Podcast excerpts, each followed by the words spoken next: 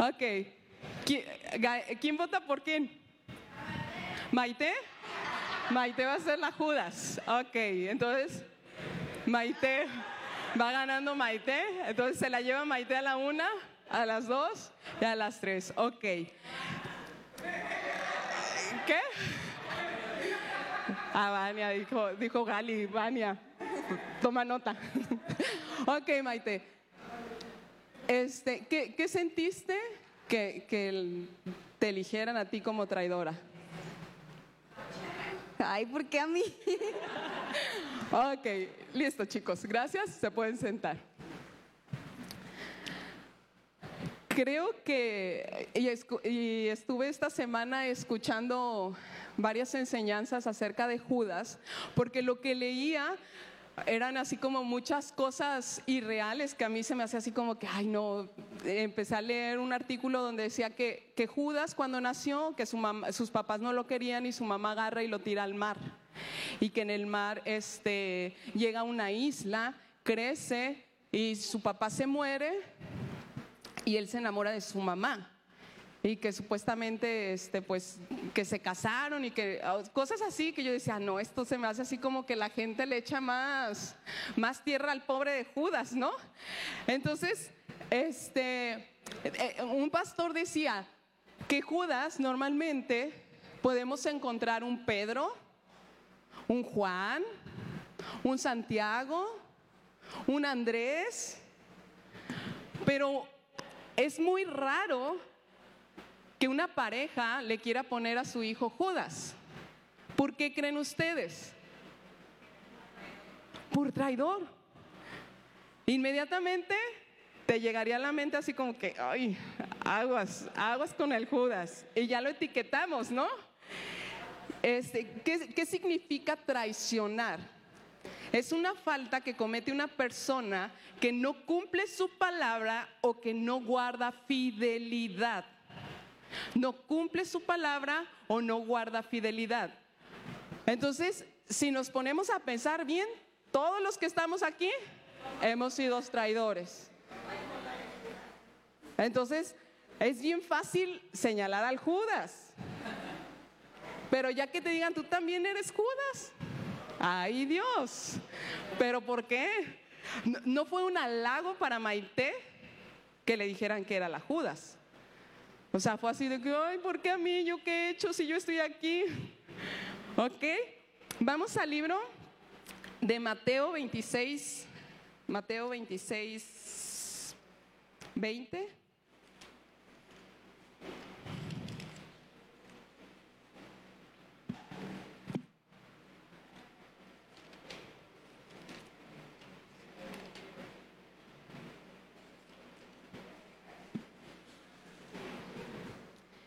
Vamos a leer del 20 al 29.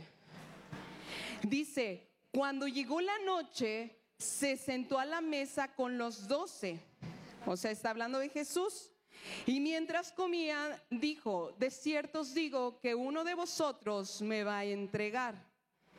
Y entristecidos en gran manera, comenzó cada uno de, cada uno de ellos a decirle, ¿soy yo, Señor?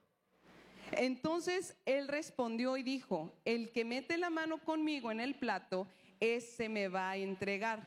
A la verdad, el Hijo del, de- del Hombre va, según está escrito de él, mas hay de aquel hombre por quien el Hijo del Hombre es entregado. Bueno le fuera a ese hombre no haber nacido. Entonces, respondiendo Judas, el que le entregaba, dijo, ¿soy yo maestro?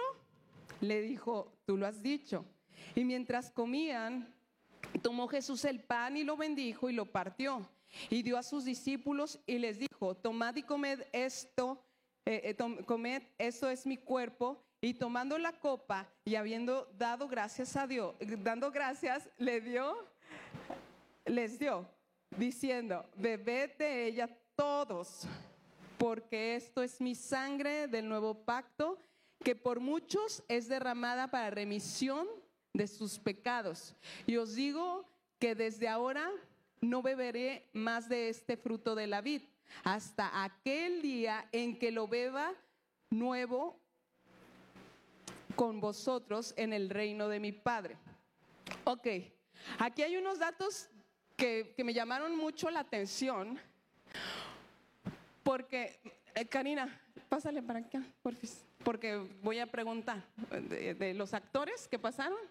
Entonces, ok, ahorita de los que pasaron, quiero que, que, lo puedas visualizar.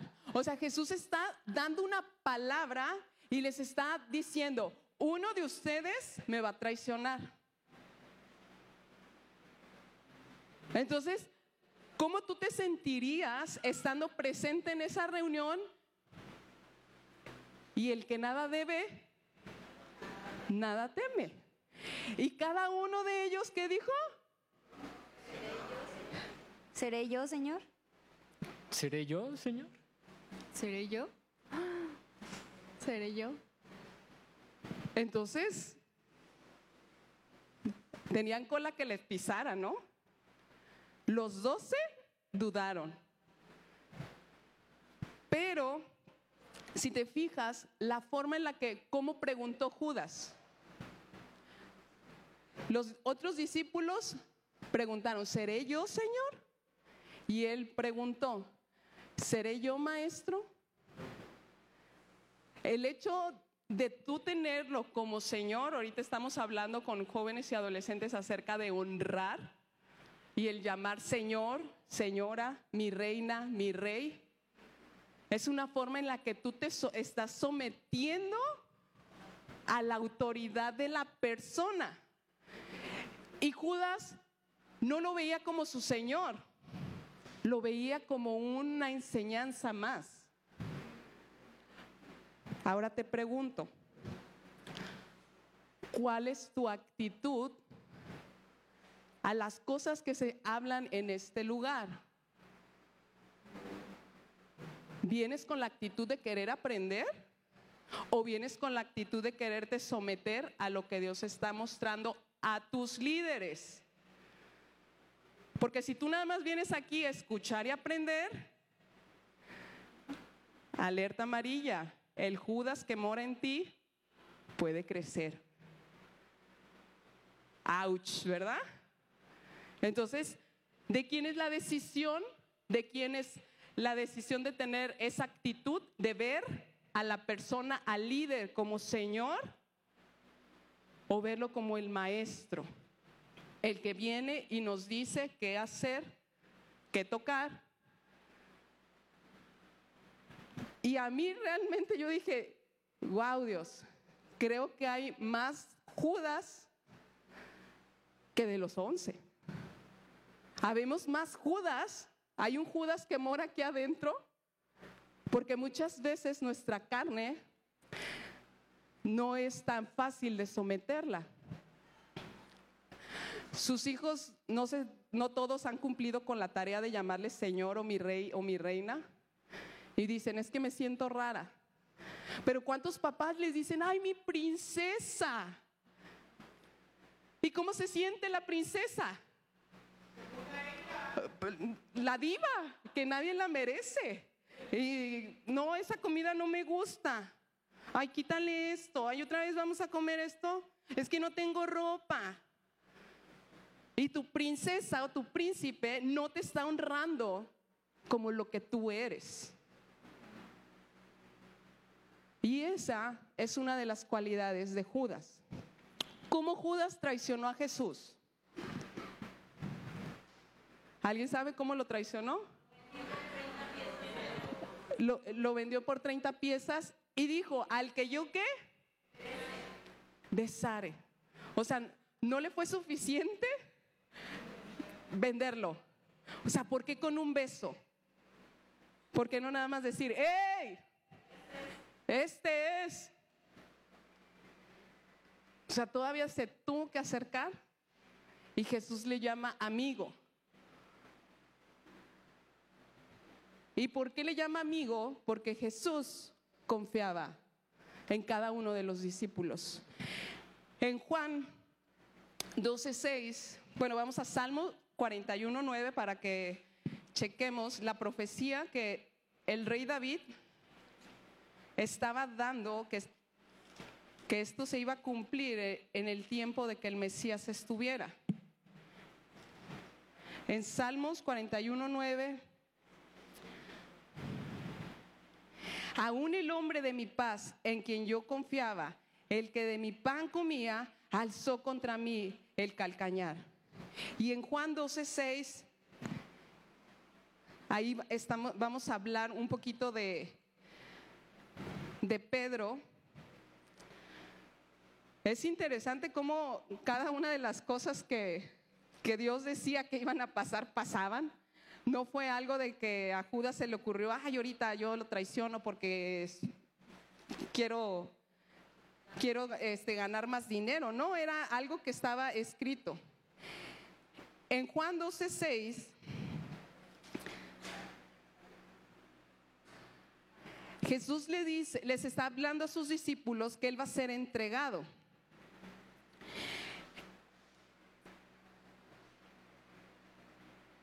Y, y es, Judas. Y, y, este, bueno, Mateo 16, 23, para, para primero ver Pedro. Mateo 23.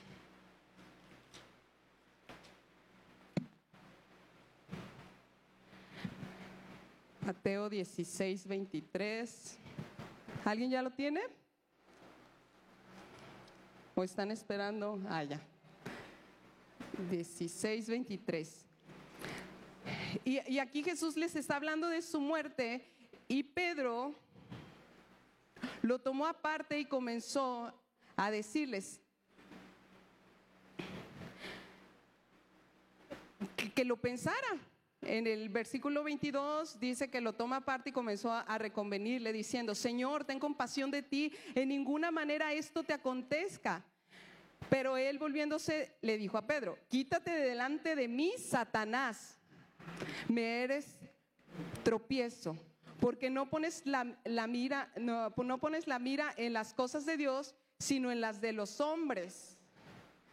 Jesús confiaba en sus doce discípulos, pero los doce tenían ciertas características. Pedro era mucha boca.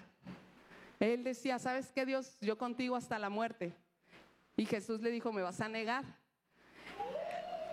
El gran Pedro queriendo proteger a Jesús, porque él empieza, el, el, Hijo del Hombre va a ser entregado, va a ser escupido, va a ser golpeado, va a ser torturado. Y Pedro, no, no, no, no.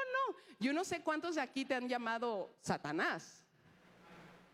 Pero imagínate el peso de Jesús hacia Pedro. Judas, ¿qué característica particular tenía? Ladrón.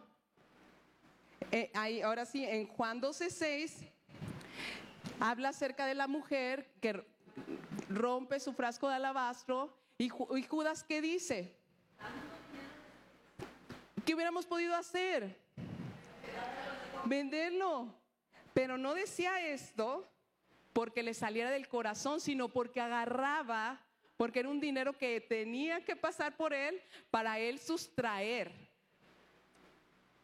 Entonces, Judas, tesorero, ladrón. Pedro, bocón, y se dejaba llevar por sus impulsos. ¿Ok? Y a veces nosotros creemos que Jesús siempre supo quién fue Judas. Pero yo no sé, escuchando a una persona hablando de Judas, un pastor, decía que poco a poco, de los doce, quien se esperaba que fuera el Judas o el que lo iba a entregar, era Pedro, por sus impulsos.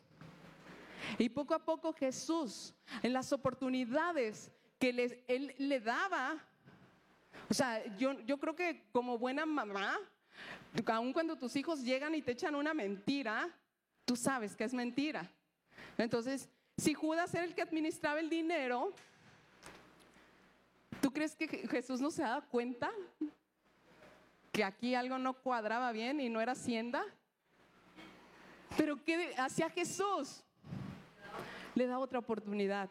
Como se la dio a Pedro, te doy otra oportunidad. No dice que Pedro inmediatamente agarró sus cosas porque, ay, es que ¿por qué me dijiste que soy el Satanás? Y dejó de ser su discípulo. No. Pedro aguantó vara. Y vara fuerte.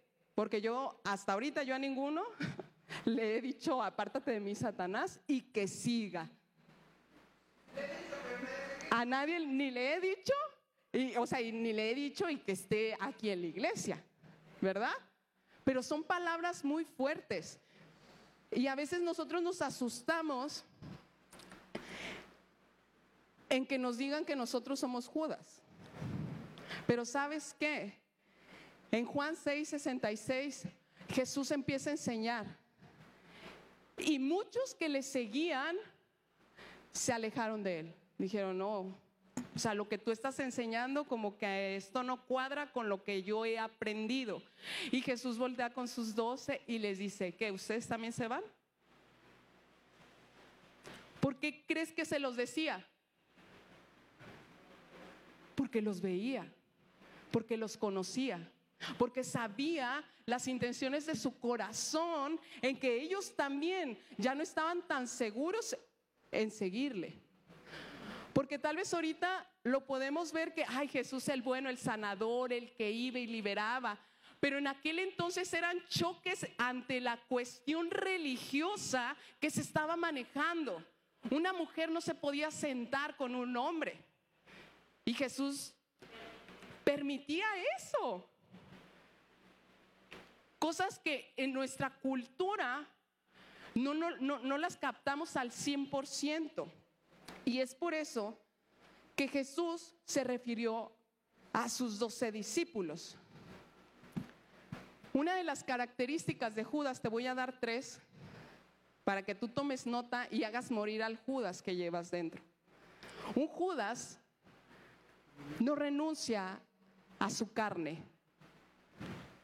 No, no quieres cambiar. Te rehusas a hacer cambios que Dios te está llamando. Judas tuvo tres años con el mejor pastor, con el mejor líder, con el mejor, la mejor escuela, y su actitud siempre fue la misma. Entonces, si tú estás peleado con los cambios, toma nota. Porque Dios nos quiere llevar de gloria y cada día parecernos más a. Cada día parecernos más a. Esta semana te pareces más a Jesús. Tendríamos que decir que sí, ¿no? Amén.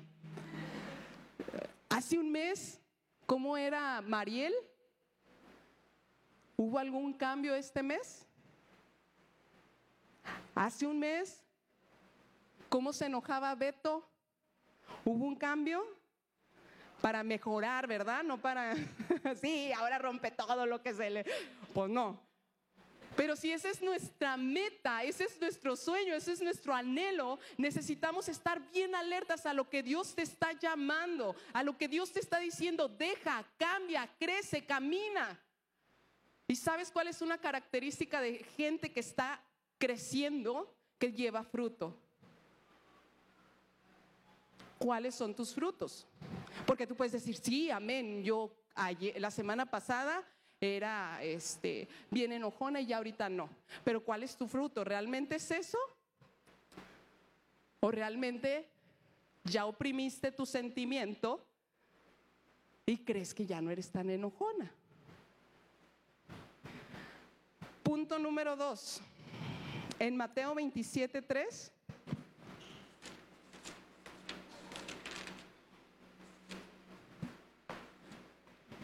Entonces Judas, el que le había entregado, viendo que era condenado, devolvió arrepentido las 30 piezas de plata a los principales sacerdotes y a los ancianos, diciendo, yo he pecado entregando sangre inocente. Mas ellos dijeron que nos importa a nosotros, allá tú. Aparentemente, podemos ver un arrepentimiento. Pero realmente en el corazón de Judas no existía un arrepentimiento. Judas, al ver que lo estaban azotando, que lo estaban escupiendo, que lo estaban humillando, sintió el remordimiento. Una cosa es el remordimiento y otra cosa es el arrepentimiento. El arrepentimiento es que digo, ¿sabes qué? Estoy masturbándome, cambio, me esfuerzo y digo, ya no más. Caminando hacia Jesús, hacia, Dios que me fortalezca en mi debilidad. Me estoy, es, el, remordimiento es de que me estoy acostando con, con, el jefe, no voy a poner, siempre pongo de ejemplo a, a, los hombres que se acuestan con la secretaria, pero ahora yo me voy con el jefe, jefe. Yo me estoy teniendo relaciones sexuales con el jefe y veo a mis hijos y veo a mi esposo en la casa y me entra el remordimiento. Y yo, ¿sabes qué? Ya no hay, hay que vernos. Sea, porque yo tengo una familia y mejor hasta ahí muere. Pero después me manda regalos, mensajes, llamadas. ¿Y qué decido yo? Pues otra vez, al cabo, Paco ni se da cuenta. Los niños están chiquitos.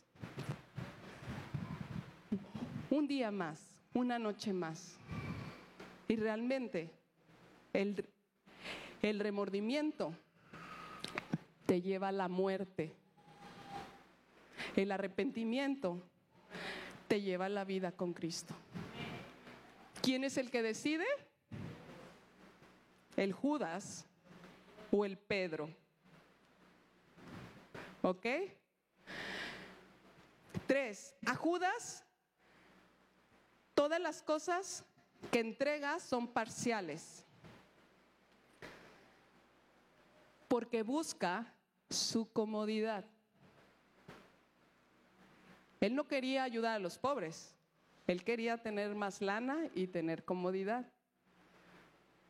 Entonces, si hay que dar un poco a los pobres, pero yo sigo cómodo.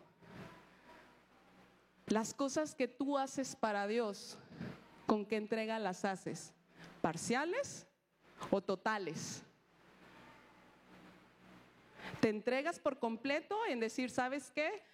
Le voy a entrar, esté cansada, esté desvelada, esté agotada, esté enferma, voy a ir, voy a compartir, voy a levantarme a orar por mis hijos, voy a orar y levantarme por, por mi familia. O, ay, un día sí, y seis semanas ya no. ¿Se te olvidó leer la Biblia? Y Dios quiere que podamos aprender de Judas. Quiero que digas conmigo, aprender de Judas. Para no terminar como Judas. Ok. Pedro, ¿qué era Pedro? ¿Quién fue Pedro? ¿Qué era? Un pescador. Jesús sana a su suegra. Jesús usa su barca como un púlpito. Pedro fue testigo de la pesca milagrosa. Pedro le vio transfigurarse, caminó sobre las aguas. Cuando yo estaba anotando las características de Pedro, yo dije, si ella va a ser Judas y él es el Pedro, a mí me dolería más que Pedro me negara. Ay, yo no voy a, no, ni la conozco. O sea, porque Pedro fue más llegado, más íntimo. Y Judas guardaba el dinero. Sí tenía confianza Dios en, Judas, pero el que estuvo ahí más presente fue Pedro. Y a veces maximizamos más la traición de Judas, porque decimos, por el cochino de Judas arrestaron a Jesús y lo hicieron lo que le hicieron. Y no fue así. Judas cumplió el propósito. Y tú, pues, traicionar a Jesús era su propósito, era su propósito. El propósito por el cual Dios le estaba, nació Judas era para traicionar a Jesús. Como el propósito de Pedro nació para negarle. Y tal vez esto te pueda hacer así como que, ¿qué? Pero la cuestión es cómo su actitud está dirigida. Pedro, después de negar a, Jesús, en Lucas 22, 61,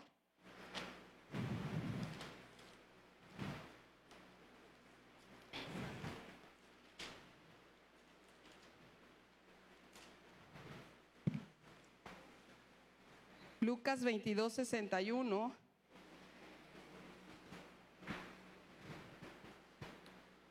Dice, entonces, vuelto el Señor, o sea, hace que Pedro estuvo cerca de donde estaban emitiendo el juicio y la condena sobre el Señor Jesús.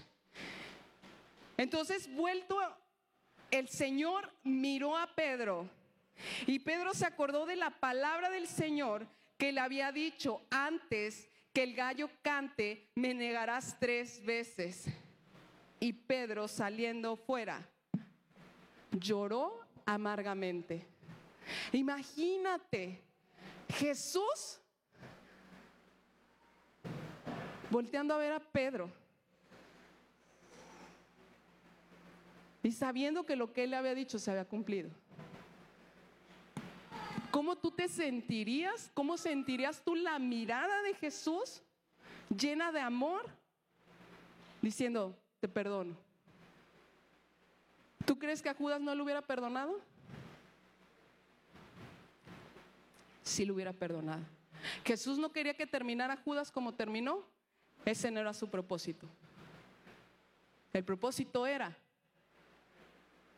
que hubiera un arrepentimiento y mediante el arrepentimiento hay un cambio.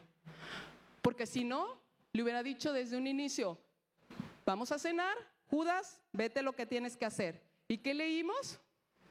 Todos participaron de la cena.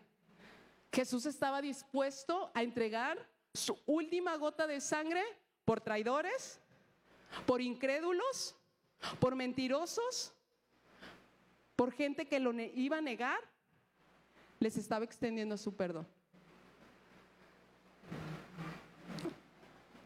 Pero Pedro estuvo, uno, dispuesto a renunciar a su carne y cambiar, teniendo un deseo de aprender. A Pedro le llovió, le llovió duro y tupido y te aseguro que el Pedro, antes de negarle, al después de negarle y reconciliarse con Dios, fue otra persona. Porque tal vez él era el primero que emitía juicio, tú estás mal, tú no cambias, tú sigues en lo mismo. Y cuando se encuentra con la gracia de Dios, no puede ser igual.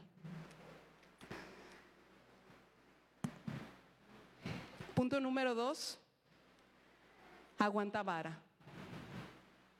Si tú quieres ser un Pedro, necesitas aguantar vara.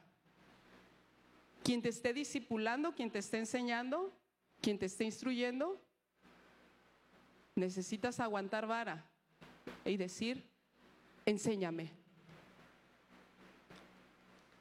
Nuestro error a veces de cristianos viejos es que no las sabemos ya todas. Y eso nos bloquea para poder aprender. Dios no echa vino nuevo en odres viejos. El odre se necesita cambiar. Tu vida necesita tener cambios. Y tres, los ojos de Pedro siempre estuvieron en Jesús.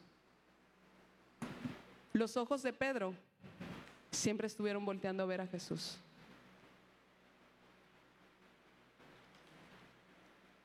¿Qué aprendemos de Jesús con estos dos tipos que la verdad a mí este fin de semana me, me volaron la cabeza? Porque yo condenaba más a Judas que al hermoso de Pedro, ¿no? Porque el gran Pedro, le, cuando van a apresarlo, le, le cortan una oreja a Malcolm, a un soldado. Tú dices, ay, yo soy un Pedro, Dios, yo le corto. Sabes que eres el primero que lo vas a negar. Y Dios va a tratar con tu boca y Dios va a tratar con tu carácter. Y tú eres el que vas a determinar si le sigues o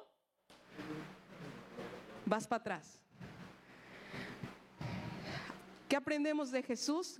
Que hay que sentarse con Judas y con Pedros sin que nos roben la paz. En tu vida, déjame decirte, vas a tener muchos Judas, vas a tener muchos Pedros, pero eso no te tiene que robar la paz y estar como, y, y ahora quién me va a traicionar, y ahora quién me va a negar, y ay no, mejor ya no me acerco a nadie porque yo no quiero tener amigos, porque los amigos siempre te engañan, siempre te traicionan, siempre. Jesús tenía la paz de decir, ¿saben qué? Siéntense todos. A todos les lavó los pies. A todos. Dos, no todo el que te abraza y te besa realmente te ama. Necesitas aprender a guardar tu corazón. No todo el que te alaba el que está cerca de ti realmente te ama. Y no por eso tú vas a estar odiando, alejándote. Guárdalo. Pero acércate como Jesús tuvo esa cercanía con Judas. Puedes tener al mejor pastor, líder, amigo, esposo, esposa, pero si tu actitud no es la correcta, ten por seguro que vas a fracasar. Porque no hay nada en el mundo que el mismo mundo te ofrece y termine en muerte. ¿Qué le ofrecieron a Judas? Su tentación, su debilidad. La acepta, pero con eso está afirmando su sentencia de muerte. Y aquí lo, lo importante o lo que me gustaría sobresalir es que en el lugar donde se dan estos hechos es en el huerto de Getsemaní. En el huerto de Getsemaní, Jesús, angustiado, abatida su alma, empieza a sudar como gotas de sangre. Los demás discípulos dormidos no aguantaron velar con Jesús ni una hora, de, eso Jesús les dice. Judas encargándose de traer a los que tenían que traer. Pedro sacando su ira cuando llegan. Todo ocurre en el mismo lugar.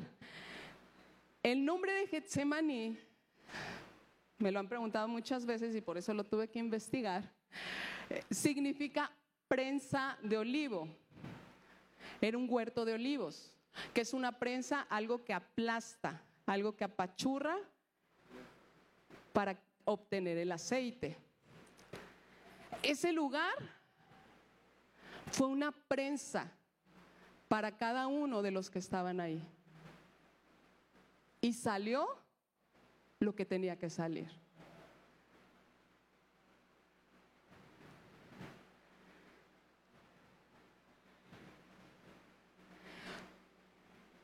Tu Getsemaní es aquel lugar donde te aplastan, donde te exprimen y ahí tú te das cuenta realmente lo que tú eres.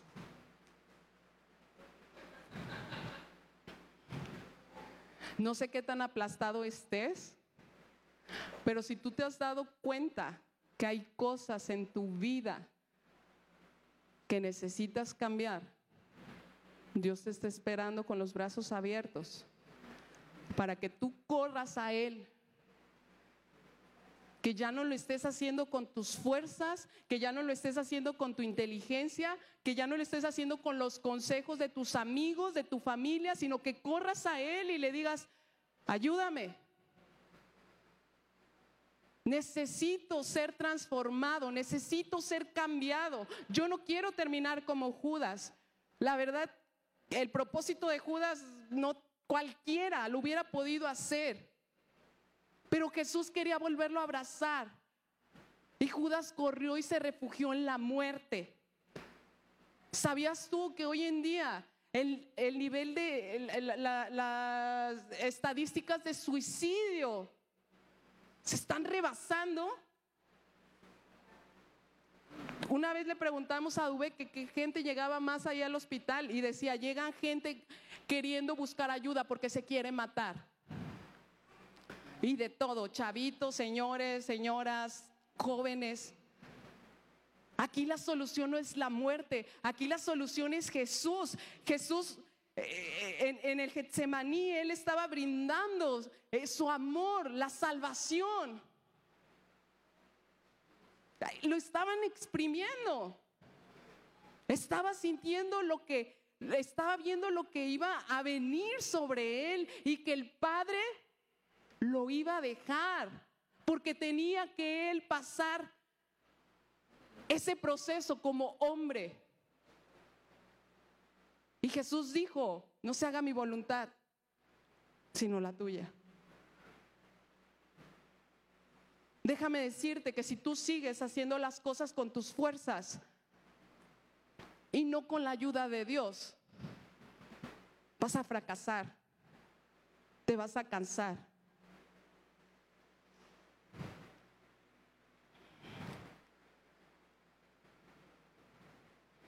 Necesitamos aprender a renunciar para poder recibir, perder para poder ganar y dejarnos derrotar para que Él nos levante como más que vencedores. Yo no sé por lo que tú estés pasando,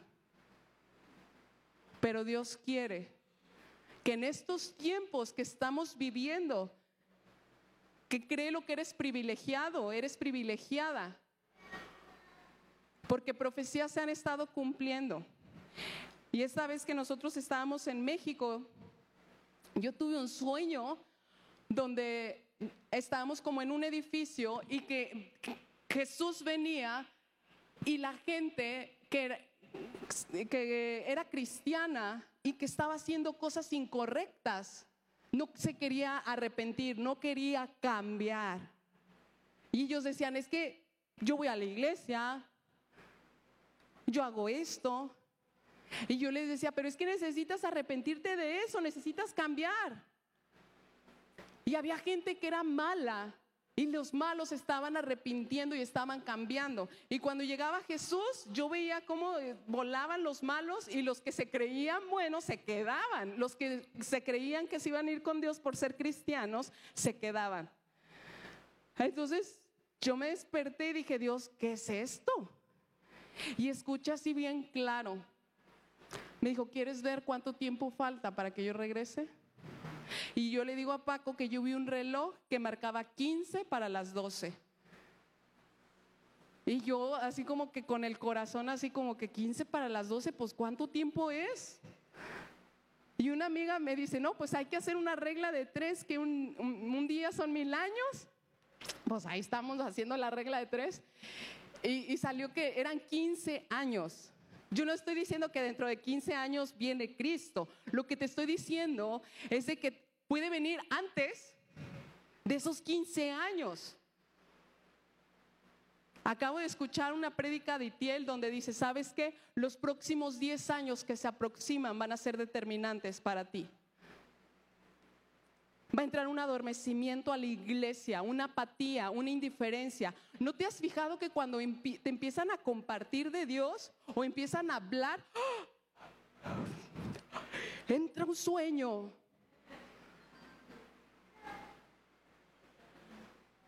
Y sabes, Dios quiere que despiertes y que reconozcas el decir, necesito trabajar y necesito cambiar. Mi Getsemaní me está apachurrando, pero quiero correr a ti. La iglesia va a pasar por un proceso de sacudimiento, donde tú ya no puedes depender de lo que te estén compartiendo, de que vamos, alaba a Dios, levanta tus manos, ya no puedes depender de eso. Dios está buscando urgentemente que tú, tú, tú, tú, tú, tú lo hagas en tu casa. Que tú le busques, que tú tengas esa intimidad con Él y que Él te esté dictando qué es lo que tienes que hacer. La sociedad está moviendo los cimientos de la familia. ¿Sabes qué va a pasar?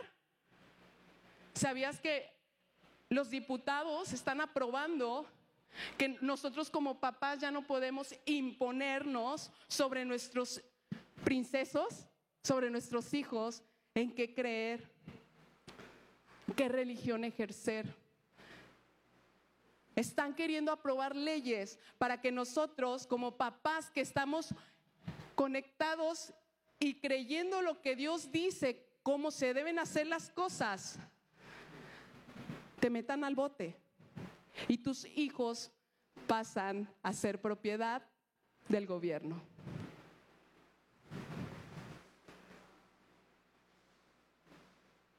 ¿Correremos como Judas a ahorcarnos? ¿O correremos como Pedro y llorar amargamente y esperar ser transformados? Estamos viviendo tiempos determinantes. Y a mí, cree lo que me, me, hace temblar, porque yo tengo aquí 25 años viviendo en Tepic y se me han ido como agua. Ahora imagínate si el pastor Itiel dice que los próximos 10 años, yo en mi sueño digo que en 15 años, se nos van a ir volando. Y lo que está en juego es tu eternidad. Es tiempo que tu carne muera y que empieces a crecer. No sé si tú vayas a ser de los que te maten o de los que renuncies a lo que has creído en este tiempo. Solo sé que estos años Dios nos quiere fortalecidos. Dios nos quiere en intimidad con Él. ¿Cuánto, ¿Cuánto, lees la Biblia? ¿Cuánto tiempo oras? ¿Cuánto tiempo ayunas? Hemos caído en la apatía espiritual. ¿Por qué? Porque nos es indiferente un día menos que leamos la Biblia, un día más. ¿O cuántos realmente dicen, ay, no me puedo dormir hasta que lea un versículo? ¿Cuántos versículos te has aprendido en este año? ¿Sabes el orden de los libros? Y no porque eso te vaya a salvar, sino porque cuando tú amas cada día quieres conocer más de la persona. Tú cada día quieres estar más cerca de Él. Iglesia, a mí no me importa si eres Judas y me vas a traicionar. A mí no me importa si eres Pedro y me vas a negar. A mí no me importa si eres Tomás y aún viendo, escuchando que Jesús había resucitado y que no creyó. Lo que nos debe de importar es correr, no desistir hasta que estemos con Él una eternidad. ¿Y sabes de quién depende? De tu actitud. Tu actitud es la que determina cómo tú te acercas a Dios. Quiero que cierres tus ojos, vamos a terminar orando.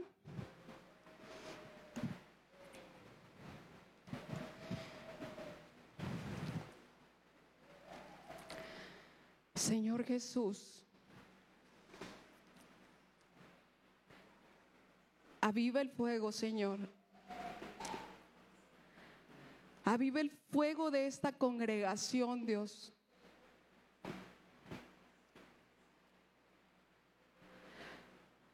Que en estos tiempos podamos ser tus hijos diligentes, obedientes a lo que tú nos estés llamando a dejar, a cambiar, a caminar, a creerte, Dios. A veces las distracciones de esta tierra nos desvían de tu propósito, Dios. Perdónanos porque el celular ha sido más importante. Perdónanos, Dios, porque nos interesa más estar al día de lo que pasa afuera que de lo que está pasando en tu corazón.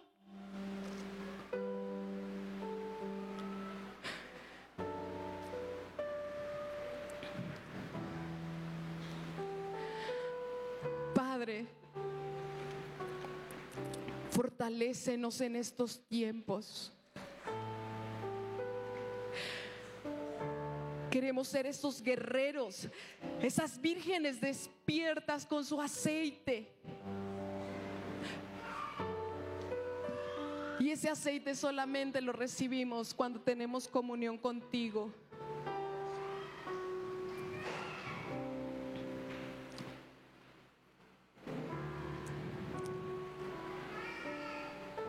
Aviva el fuego de nuestros corazones.